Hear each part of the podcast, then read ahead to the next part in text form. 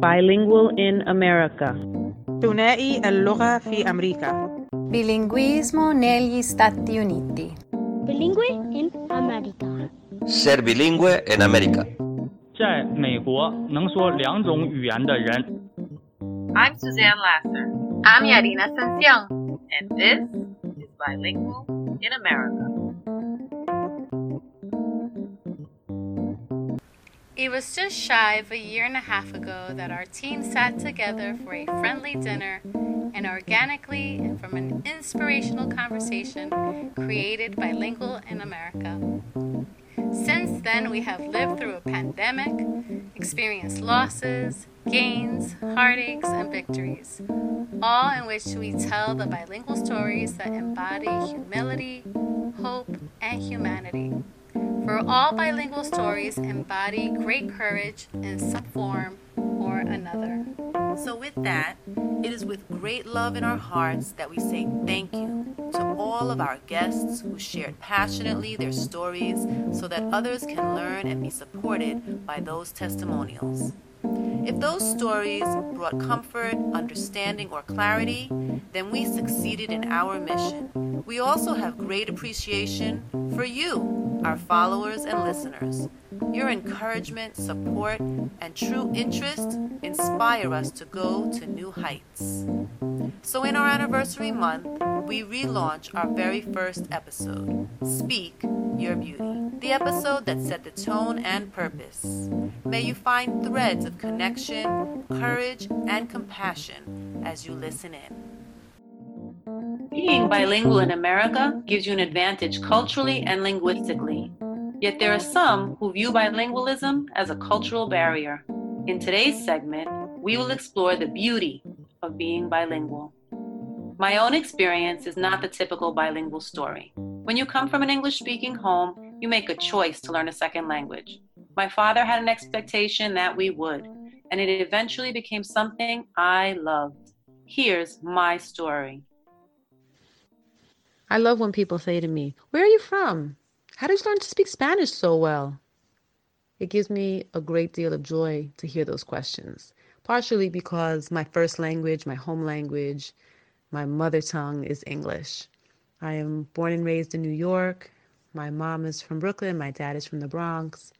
And so learning to communicate in Spanish has definitely been a journey. It's work that I still do, but it's something I'm very proud of. Growing up, my dad really impressed upon me and my brother the importance of learning to speak a second language. He knew that speaking a second language was an expectation in many countries throughout the world and but he said he wasn't sure why here it was not an expectation. He grew up in a home where Yiddish was spoken, where Polish was spoken, where English was spoken. And so he wanted us to have the benefit of a second language. And he made sure to help us develop our skills in Spanish because he knew that learning Yiddish would not help us here. But by learning to speak Spanish, a language that was used by many in the area, it could be beneficial for us. I can remember being in school and studying Spanish and pursuing Latin. I can remember wanting to learn small phrases from friends whose parents spoke Tagalog. It was just something that always intrigued me, whether it was studying Hebrew as part of my religious studies or picking up on what was similar across languages. I always found myself to be in a position where I was excited to make those connections and to be a language detective. In my professional world, I definitely have been afforded opportunities because I do speak and read and write a second language. I would not have been given certain jobs solely because of my credentials had I not had this advantage over others. And not only did it help me to land a job, but it helped me to build bridges, to connect with families, to be a direct link in establishing relationships, and also to be a part of the second language acquisition process, right? Because while Spanish is my second language, for most of the students, that I worked with as an English as a second language teacher, English was their second language. I know that language helps me to connect with people. Uh, being able to speak it, being able to listen to the music, laugh in the language, it has broadened my horizons. It has allowed me into the worlds of the families that I work with in my professional role. It has allowed me to understand the, the beauty that lies within a language because built within language is the fabric of a community, of a culture. And so while my grandparents were very keen on assimilating and leaving behind the Yiddish that they brought with them from Eastern Europe, like so many other Jews of their generation, my father switched that dynamic and he said, No, you're American, but you're going to learn to speak a second language because it is important to do so. I think that now, as a mother, I aim to grow that love of language, build those connections, and show my son why it's so important that he learn to communicate in more than one way. I hope that he will realize that being bilingual is beautiful. And so when people say, oh, I could never do that, or that's so amazing. I say to myself, you can do it. And you know what? Yeah, it is pretty amazing.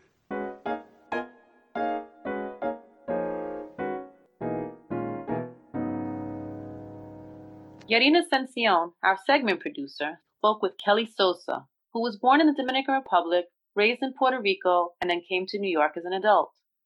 Kelly shares what she loves most about her first language, as well as what she found most challenging about adapting to American culture. What is it that you love most about your first language? What I love the most about my first language is that Spanish is a very passionate language. It's a romantic language, and even when one speaks a, a simple sentence, I feel like it, it reaches your soul. I think that would resonate for a lot of people. So, what have you found most challenging in adapting to the American culture? One of the things that I found very challenging in adapting to my American culture was things that I used to see as normal until I realized the um, American culture doesn't doesn't do this quite often. For example, when we meet a person, it's very hello, nice to meet you, shaking of the hand Whereas in the Hispanic culture, a kiss is seen as normal, a hug, and realizing that this is something that it's different. So for me to realize that it's not that they don't want to give me the hug, it's not in their norm. So that was difficult for me at first. Gerlan Dormius came to New York from Haiti when she was just in elementary school and now works with children who are learning a second language as part of an elementary school dual language program. What is it that you love most about Creole? What I love most about Creole is that it reminds me of my home, the country I was born in, and my family, and it's the first language I learned. And when you think back to when you came here to the US, what did you find to be the most challenging in adapting to um, either speaking English or to American culture? What I found most challenging was that there weren't any students here that were like me. When I started elementary school, the school was predominantly white, and I was one of the few black kids in the school. So that was hard for me. But on top of that, I didn't speak the language that was being spoken in the school. And it was hard, the, you know, making friends with the even with the teachers. It was it was difficult. And so now, as an educator, what do you do when you um, see children who come and English is not their dominant language? I try to talk to them to find out, you know, about their family, how they like it here, their favorite foods, and what they dislike about here. And how they feel about being in school and then I tell them that I also came here and I didn't speak the language and that you know I try to make them feel comfortable and that things will be okay and I understand that it's hard for them to be here.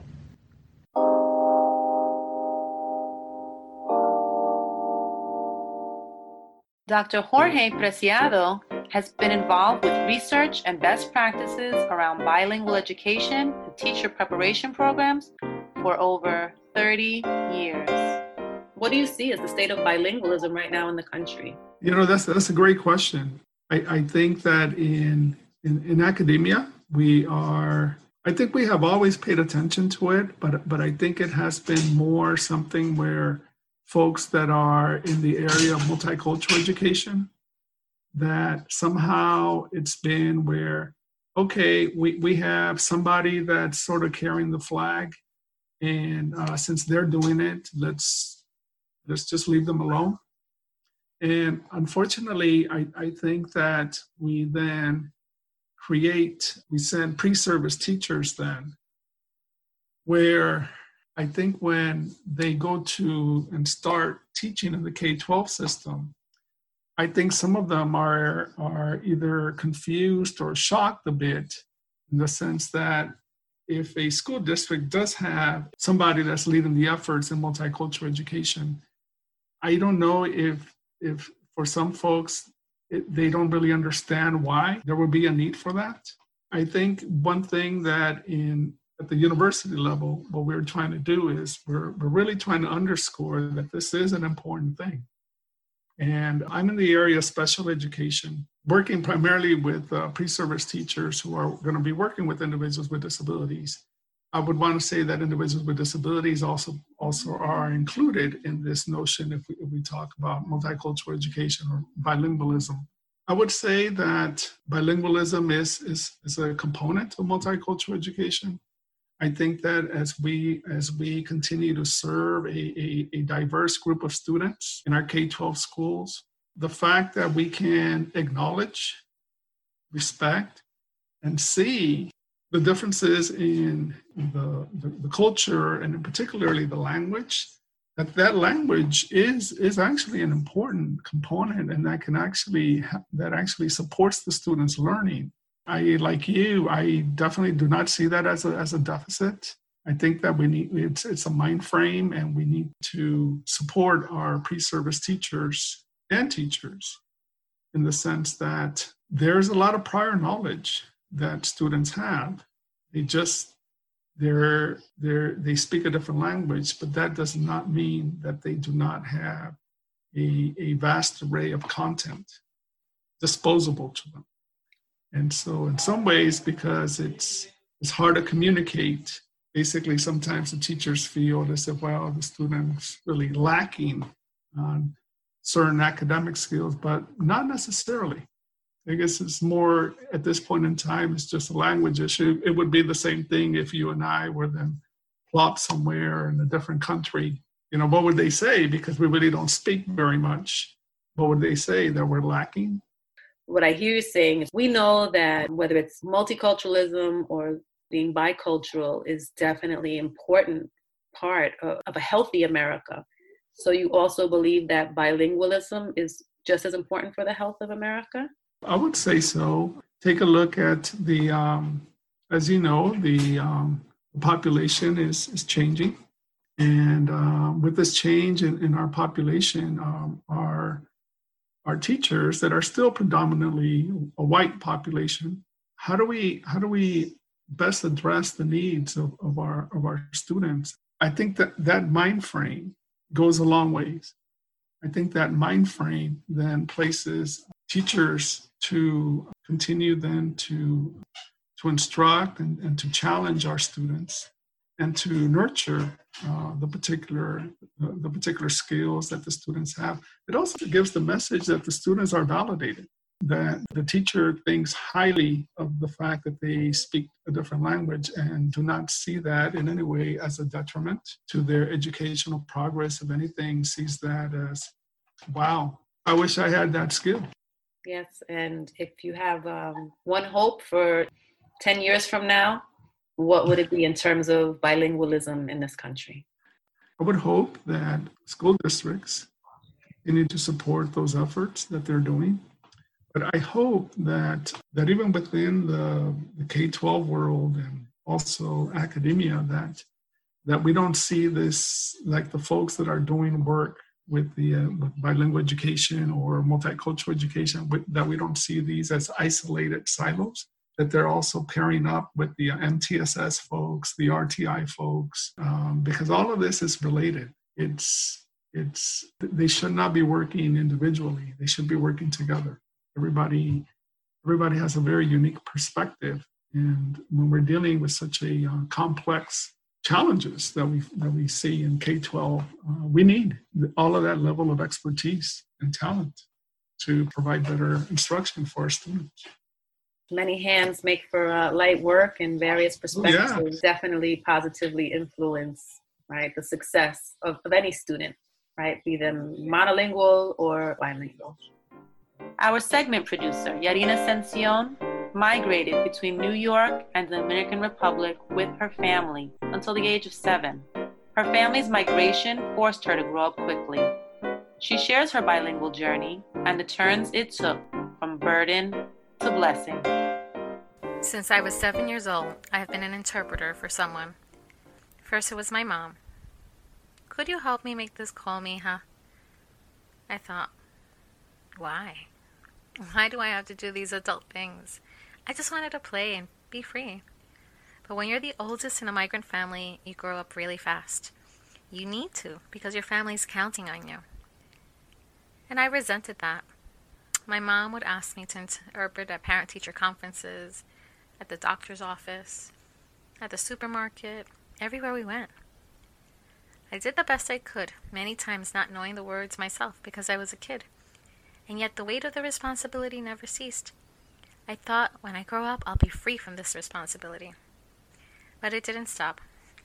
I found myself in situations where I was needed. My bilingualism was needed, and I couldn't turn it off. I couldn't say no. And during those young years, it became a burden that I could not shake.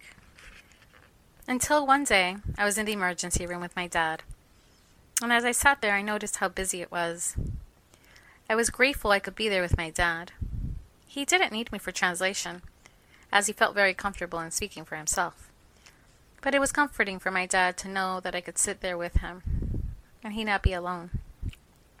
And then it happened. A doctor asked, Could anyone translate? No one stepped up. So I responded that I could, and the doctor needed to explain to this particular family that their child needed surgery and that they would need to sign for consent. And as I explained the circumstances of the situation, I could see the tears well up and the fear creep up into their faces. And I thought, this is serious. And I was speaking and listening to all of this, this really important conversation. And in that moment, I got it. I got what an amazing privilege it was to be included in this conversation. That I was the vehicle in which this conversation could be created. That it was a timely situation, as a surgery would have to happen right away. And in that moment, I was part of their family. I sat in that ER long after my dad was admitted. I needed to know what would happen to that youngster. Their story was now part of my story, and their worries was part of mine as well. Well, that young boy made it through that surgery, and even though I was not the surgeon who performed this life saving act, I couldn't help but feel as if I had something to do with that victory. That was the day I embraced my bilingualism as my contribution to the world. That was the day I fell in love with being bilingual. Recently, I was at the DMV and someone asked me, Do you speak Spanish? Can you help me? I turned around and smiled and answered, Of course. My answer will be the same, always. I'm happy to. How can I help? Bilingualism is a gift to be shared to be used to empower, to bridge worlds, to create possibilities. Bilingualism is my superpower. My burden as a young girl became my blessing, and I hope my ancestors smile and celebrate every time I use my gift for good, every time I can be of service, every time someone's day is a little better because I use my bilingualism. My burden transformed into a blessing. Bilingualism is my superpower. In this segment, you've heard our collective experiences with bilingualism, and we shared how being bilingual is a bridge, how being bilingual is empowering, and how bilingualism is a superpower.